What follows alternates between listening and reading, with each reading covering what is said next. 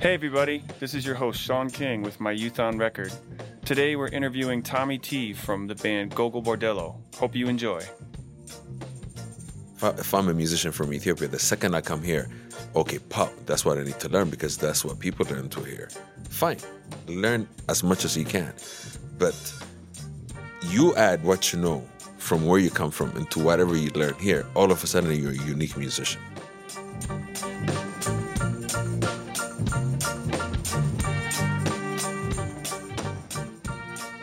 Welcome to My Youth on Record, a podcast where musicians share the music they created as teens and the stories behind their songs.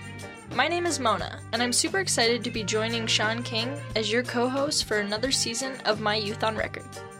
We're excited to welcome Thomas Gobena, aka Tommy T, to the studio. Thomas is a phenomenal bassist, best known for his work in the gypsy punk band Gogol Bordello. Born and raised in Ethiopia, playing music alongside his brother, Thomas always had a passion for music. At 16, Thomas moved to Washington, D.C. to pursue new opportunities and carve out a path as a professional musician. He shared with us some of the inspirations and challenges of moving to a new country to pursue a passion for music.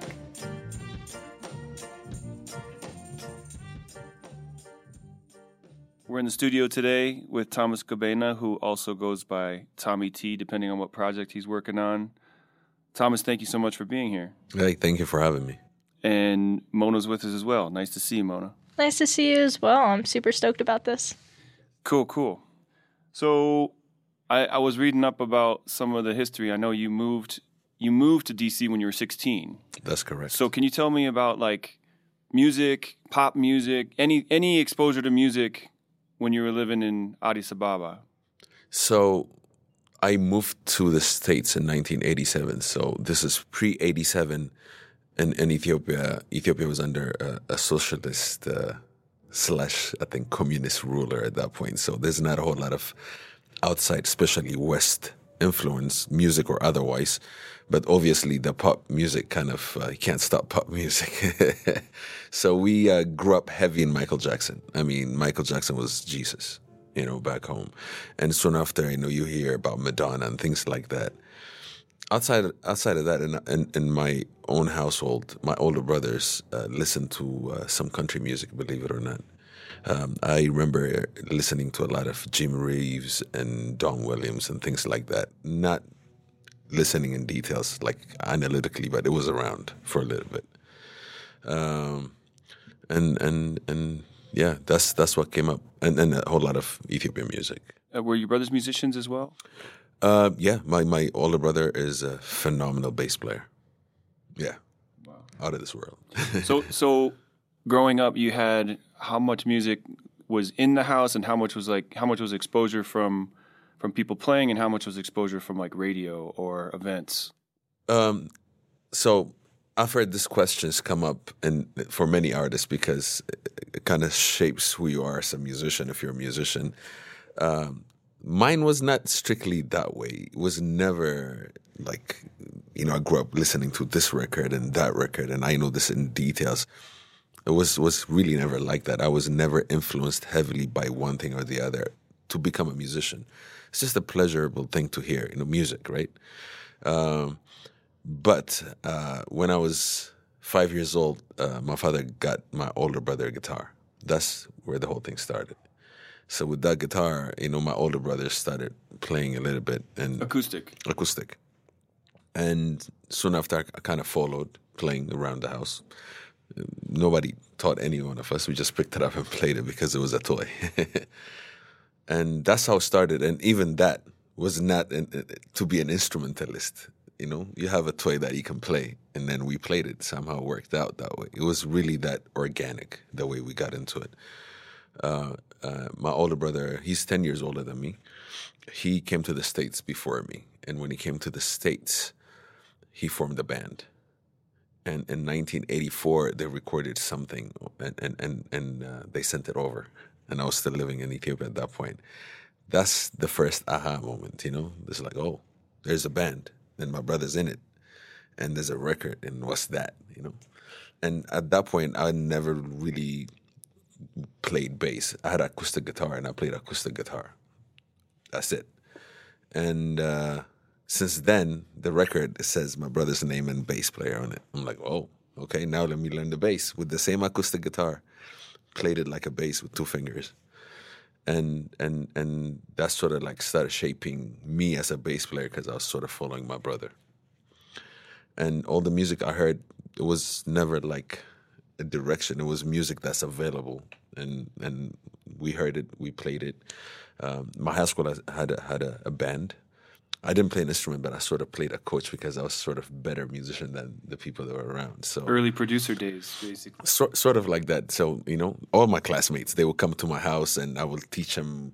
You know, it's all cover songs, right? I will teach them songs from Madonna, and this is how the bass line goes, and they would learn it from me. Uh, and then they would play it on stage. So I was sort of like a coach kind of thing. And soon after that, I left and came to the States and that is the next level of me being sort of serious about music because when when you were in Ethiopia though did you did you know when you were like learning bass lines from Madonna and stuff were you already thinking this is what I want to do or were you, you were just thinking about school? Absolutely not. Uh, I the only thing I remember like as an ambition when I was a kid is to be a, a, pilot. you know, that's the only thing I can remember as far as like, okay, I want to be a pilot. I want to be a pilot. And and when you grow up, kind of starts fading away. You know that part of it. And then I moved here when I was 16, and yeah, so there there's my brother playing in a band. You know, all over DC and all the restaurants and things. So now it's a real thing. So now I want to become that. So by the time I turned 18, I kind of took his gig and, and, and started playing out. So, so between 16 and 18, there must have been, I mean, massive culture shock. I would say maybe I don't know. Did you did you travel to the states before you were 16? No, I wasn't. It was my very first trip out, out of Ethiopia, and it wasn't massive culture shock at all. And okay. I think the young age helps. You know what I'm saying? Uh, I guess we're not so much set. Even like just an example, people that came, friends that came two years after I got here, would have slightly harder time fitting in or mm. adapting mm. as quickly as I did. And people that two years, the people that came two years before me, completely full on adapted already. You know, well, so I think the age. 16 was just the right time not not to lose my Ethiopianness, but also to be able to be accepting all this new stuff that I see every day. So never really was a big shock. It was definitely heavy difference. That that's that's without a doubt. But I just came into it and just was what it was. So, for context, for people listening, the in the Ethiopian diaspora, that DC is the number one. Am I right? Is it the, yeah. the number one uh, the, the, largest population outside of Ethiopia is in DC's. I would think it was pro- it's probably pushing upwards of 500,000 in the whole the DC metropolitan area. Yeah, strong, strong, and very successful community uh, um, as far as business ownership or being completely uh, assimilated into the community. Yeah, cool. Yeah, I, I love DC and and I can't I can't I'm trying to picture what it was like being there in '87 and had you heard hip hop before you came to the states? Not, not really. Uh, I, have I've heard of rap because of breakdancing and all that, but I never really recognized it as hip hop. You know, that was breakdancing. Actually, that's the way I remember it. I don't remember it as a genre of music. Uh, and and yeah, that that also came through towards the last days of uh, you know living in Addis. It was all about breakdancing and you know the Jackson, Michael Jackson, you know zipper jacket and all that kind of stuff. yeah, so that started coming through, and you know. I'm saying Michael Jackson's influence was so intense for the, for that time in the '80s. Everything in culture was pretty much from Pepsi ads to the records to the videos to the songs on the radio. You couldn't escape Michael Jackson. It was it was like a wonderful time. It was yeah, like, and, and, and imagine the publicity. Every, every, country you went, there's be millions of people passing out, and this that's why you saw everywhere. So you, you know you're already there. It's as expected. As soon as you're in that moment, you're ready to pass out because you've seen it all your lives. Well, and and just to jump around the timeline a little bit, I was just thinking like when I'm out with my band, you know, we'll we'll hear like American hip hop, and pop when we're in when we're in taxis and in restaurants and cafes. So, yeah, I was curious if that if that was where you grew up when you were 16. Like, was that was that also happening where you'd hear both Ethiopian music and American pop in out out and about at restaurants and stuff? Or You know, when I was growing up, it wasn't a very open society. Uh, you probably wouldn't hear these things blaring out of taxis and stuff. You would hear a lot of Ethiopian music everywhere. You know, that's for sure. And even that is sort of censored. This has to be sort of supportive of the government and the movement kind of stuff. But you know, some pop Ethiopian music is definitely allowed without being political, right? it can't be political, actually. Yeah, there's no. yeah, so there's a lot of Ethiopian pop I mean, coming everywhere. There's TV programs, radio programs, nonstop. I mean, people carrying radio, like you know, transistor radios. That's that's everywhere. So it was heavily involved musical community. Except there's not a whole lot of outside inf- influence, and the few lucky of us that can have access because we know people overseas or we are slightly privileged. You know, those are the people that would get the foreign music. would would instrumental music be limited as well, like Ethiopian jazz and stuff? Would that would you still be able to hear that? Yeah, yeah, you can hear pop music. It just can't be political. You can't speak against the government and things like that. Yeah, all, all the stuff like Mahmoud, all this great Ethiopian artists that the world knows, they played and performed. But you know, pay allegiance to the, you know, you know how it goes. yeah, but you know, you never thought about none of that. Growing up, it was just music. You, you never really. I can look back and analyze right now and tell you this is how it was, but it was just music around me. It was really like that. Thomas had a natural knack for the bass and couldn't seem to put it down. He used the bass to pay his way through college and reached a fork in the road when it was time to approach his adult life. How did he balance music in school? And where did he find the motivation to keep going? Let's learn more.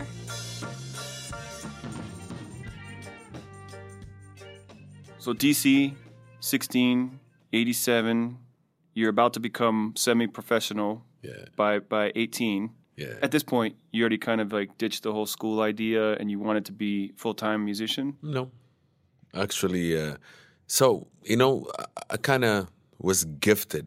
Uh, never learned how to play. So by the time I was already in the U.S., even though I've never played in a band to save my life, I can pretty much pick up the bass and play whatever I want. And and my brother sort of encouraged me to get into it quickly, but I just got into you know DC. I was still in high school, like no idea what's going on in the future, right? So it took a couple of years of really figuring it out. But by the time I was 18, and before then, I played with my brother and then his band, just you know sitting in small, you know, younger brother playing kind of vibes. But by the time I was 18 and my first gig was fine. It was as as good as my, you know, when I was 16, I could have played that same gig. And it was natural and it felt better and I got paid. I'm like, okay, this is good. and then actually, like I said, I never wanted to really there was nothing in me to say that you're a musician, this is your career. It was never like that. I can play bass and it was fun playing it and I get paid for it and I can't stop playing it. That's that's the whole thing and and I went to school after that. You know, I, I, I went to college, paid for college by playing music in the summer. So now started becoming serious, and and and you go through college, and the first thing you think, okay, now I'm graduated. You know, I have my degree. You got to get your own house, your own car. You got to be, you know, young man. You know, so I did that, and you know, um, I did computer science in school.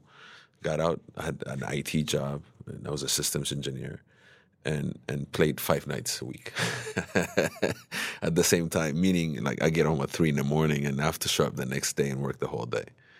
Yeah. So uh, so now started getting you know by the time I come off college, which is 21, 22, still playing. I got a job. You know, by that time, I know for sure the job I didn't like, but the music I love. You know, so it's a clear difference.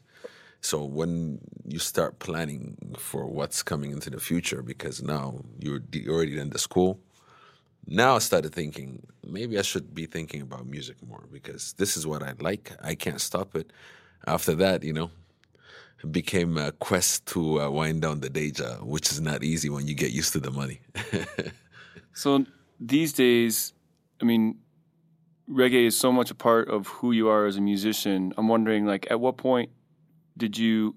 And and obviously, in in reggae specifically, the bass is so melodic. It's like um, it's like a melodic backbone. We all, we all are attracted to that music for that reason. It's so it's so much a part of that music. Is it was there a early time when you were attracted to the to like reggae bass lines and knew that was going to be one of one of your, your directions? No. Uh, so when I mentioned growing up, Michael Jackson, Madonna, they sort of they sort they're the ones that kind of came through the the country.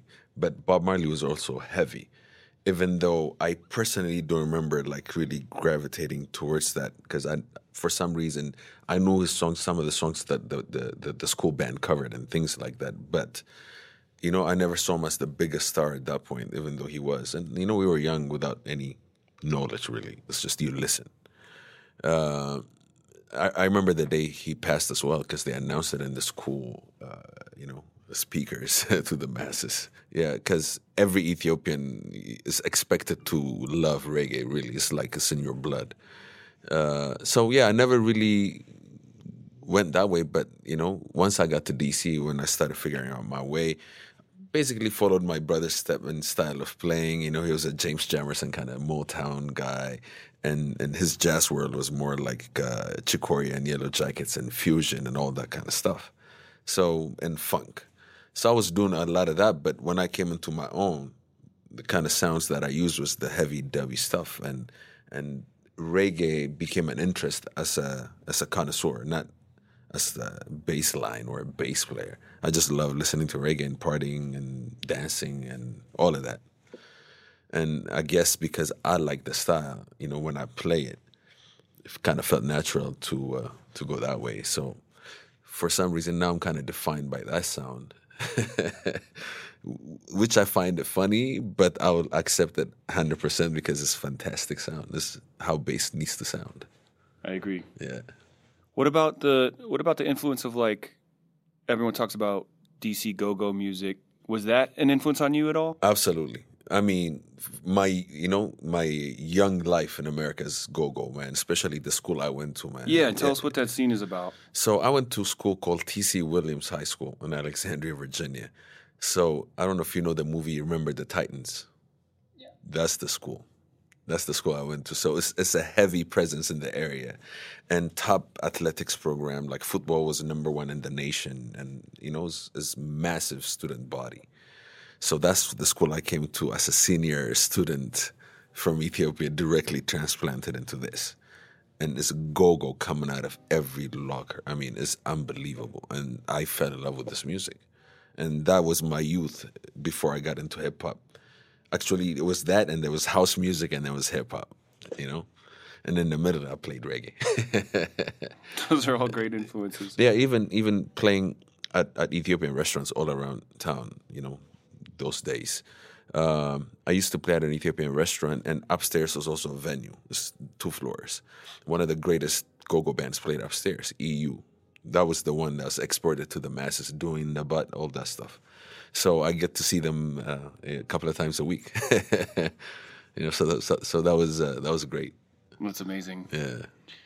Um, yeah. So, so like, take us back to like right before you did come to the states. What what do you think that what do you think that the 16 year old Thomas would say about the current professional Thomas if you could see the future back then? What do you think? What do you think the 16 year old self would think of you now? Well, unexpected. Yeah, I I probably never expected to be a, a, musician, living as a musician, touring the world as a musician. But if you cut the fat out of this statement, I wanted to be a pilot. I wanted to travel. So all those things still in me. You know, uh, of course, I was around music, even though I didn't play it, and I never thought that would be a profession. But I never thought computers would be my profession either. You know, uh, so the foundation haven't ha, hasn't changed much, uh, uh, and and I think that's a very positive thing because there there was no clash or conflict or period of my time when I was searching, you know. But you found the the the band to, Oh. to address wanderlust more than anyone. You know what else. I'm saying? Yeah, and and and and, and as they say these days, uh, you know, put it out in the universe, and, and it comes back to you, and that's the only way I can explain some of this stuff. Uh, yeah, uh, I would say it's completely unexpected. Yeah, but uh, you know, don't change. Everything came naturally, organically. You know, luck has something to do with it. I'm sure. Uh, not all of it is because of my doing, and I understand it 100%. But at the same time, I've put in the work. Uh, I'm still doing, you know, putting in the work. So, Thomas isn't inspired by specific genres or sounds. What he truly cares about is the connection to an audience. He shares this insight and more in an enlightened conclusion to our interview.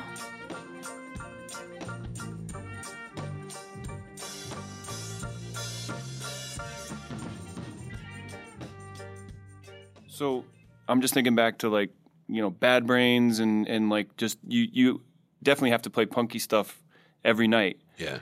Was there early punk influences on you too? Like I said, you know, I'm I'm, I'm weird this way, and and I've never been influenced by a certain thing. Like I have no hero, I have no idol, and and I, I I never followed anything. The only thing that can come closer to that was my brother, and I think that's because of proximity. You know what I'm saying? if I was around you at the same time, I'd probably do what you do at that age. You know what I'm saying? Yeah. Yeah. So uh, there was nothing influenced like that, and so I was never influenced by punk either, or by reggae for that matter. It's just that being in DC, you have to know what Bad Brains are or Fugazi is. So I was aware of them that way, and obviously a couple of the songs, you know, come through from different areas, and I knew some of the songs. Guess what? I'm a big fan now because I was exposed to them in a different way. Now I'm in a punk band, so I get to listen to different sorts of things, and I can appreciate. Oh, that's Bad Brain. So I see you. Um, you've mentioned that uh, not necessarily having a super strong influence other than your brother. Um, I'm interested. Was there any like albums that really stuck out to you during that time? Mm, no. No. Mm, no, I mean, what's available, you know, it's, it's, it's different. Like, let me put it in context here when you're growing up, and, and also depending on what your your socioeconomy, you know, but you have options. You can actually imagine, I don't like that music. I like this music. There's this genre and this stuff from this country. We get what we get. And that's it. And either you listen or you don't. And you're either you're into music or not. And and actually by traveling around the world, you can see some of the cover bands what they cover. And you were like, why would you cover that? Because nobody listens to it. It's not a hit. It's it's because what they have and they like what they have and that's why they cover it. It's not because it's the biggest hit in America, so let's cover that here, you know? So we had what we had and we listened to it and and that's that's about it. And I never really had one album. It's a different world now, man. It's it's uh, um, it's good because uh, the access is amazing. Uh, I can speak on that because you know, like I said, we come from a different part of the world. This access is available. If you go to Ethiopia right now, they're listening to the same stuff that me and you are listening to, just because of access. Uh, at the same time, you know, you know, this is what is it? Garbage in, garbage out. So it's whatever you feed it is whatever you listen to. So not everything is uh, is uh, amazing music, but everything has a space. You know, as long as it finds an audience. Uh, I think this is the fault of musicians. We kind of stick to what we like. And since we know what we like and we're knowledgeable about music, you know, that's the fence that you put up. I'm a jazz guy. I listen to jazz. Country, nah. Yeah, you, you, you're missing so much more stuff in country if you don't listen to it. Doesn't mean that you're a fan. And yeah, music is music. Good music should always be listened to. And and taste also we have to take in account. If you don't like it, that's fine.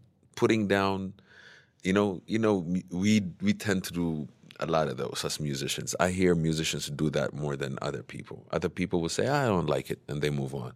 Musicians will say, I don't like it. He sucks. What kind of sound is that? What is this? A bass player is that. Guitar player is that. Why would he do that? That's so cheesy. You know? we put a lot more stuff in it because we think we know. But you know, how many times have we talked about pop musicians, for example? And you know, but you look up, there's millions of people crying because of their words. It touched something. It sounds like you have a real appreciation for when someone can connect with any audience. Like if you're basically saying if no matter how weird it is, the thing that you're doing, if you're connecting with people, that's where the that's real the real joy is. Well, I don't know any other way of explaining being a musician. If I'm on stage, especially if I'm playing as a live musician, if I'm not in the bedroom playing for myself, my only reason being there is not to show off, hopefully not my talent, is to really share and connect with an audience.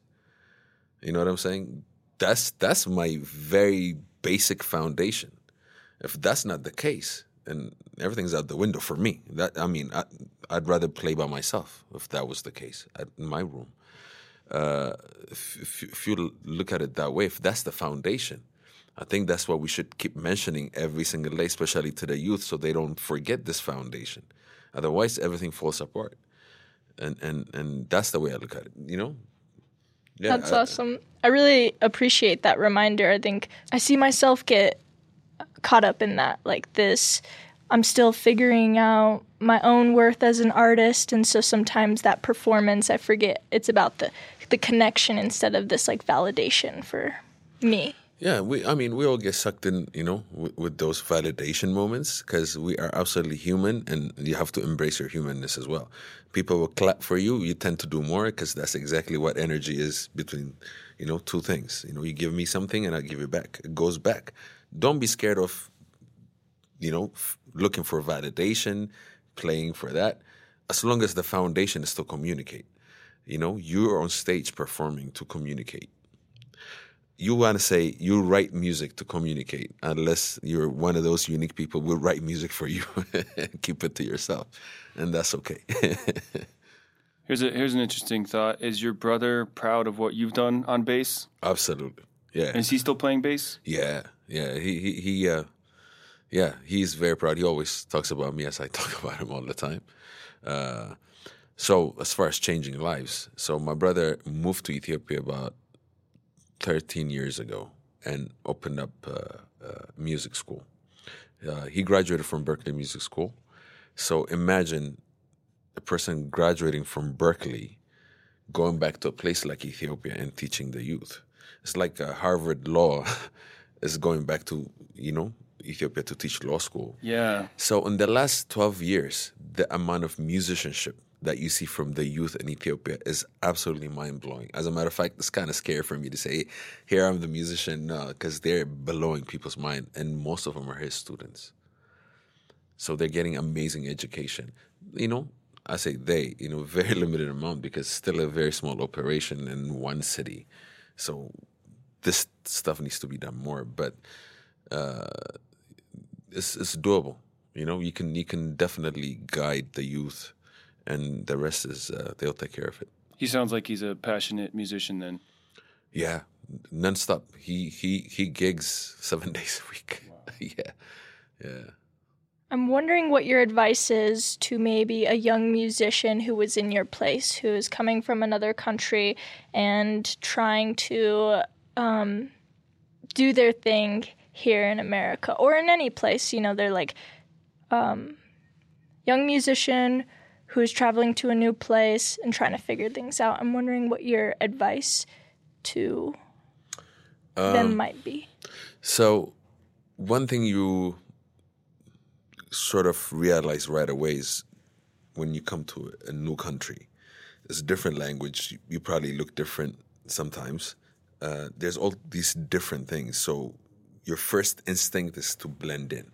So, how do you blend in? Okay, learn the language quickly even if you don't know the language, try the accent so you sound like somebody else.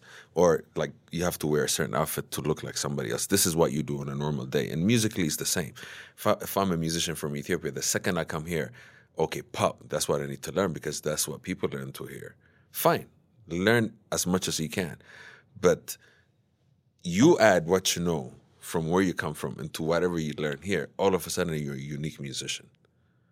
And and it's unique not just for the people but for you as well because now you knew one thing. Now all of a sudden you learn another thing. Now you're mushing it up and creating a whole new third thing. So this is being creative as well. All of a sudden you're on top of your game without really doing much. And the only thing the added bonus into the whole thing is the fact that you're from a different place and you know something different that this place does not know. At the same time you can have an exchange with people.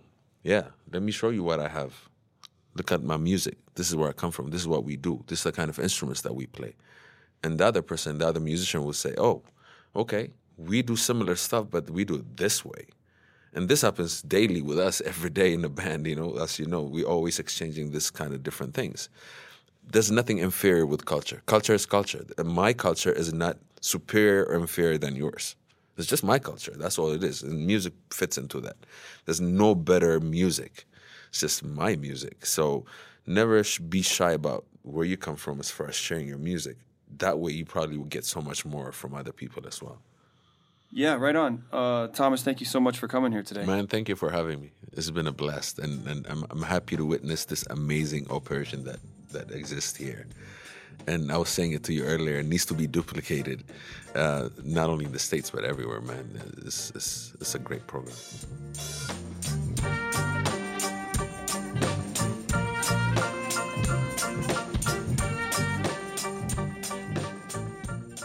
My Youth on Record is proudly brought to you by Youth on Record, a Colorado nonprofit organization where local teens are empowered to find their voice and value by working with local musicians as their educators.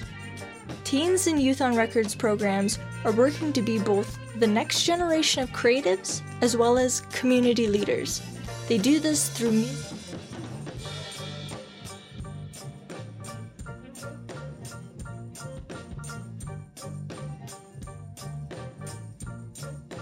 A big shout out to Oso Motley for our theme music this season. They came to the studio in Denver, jammed with some of the Youth on Record students, and we couldn't be happier. Thanks so much.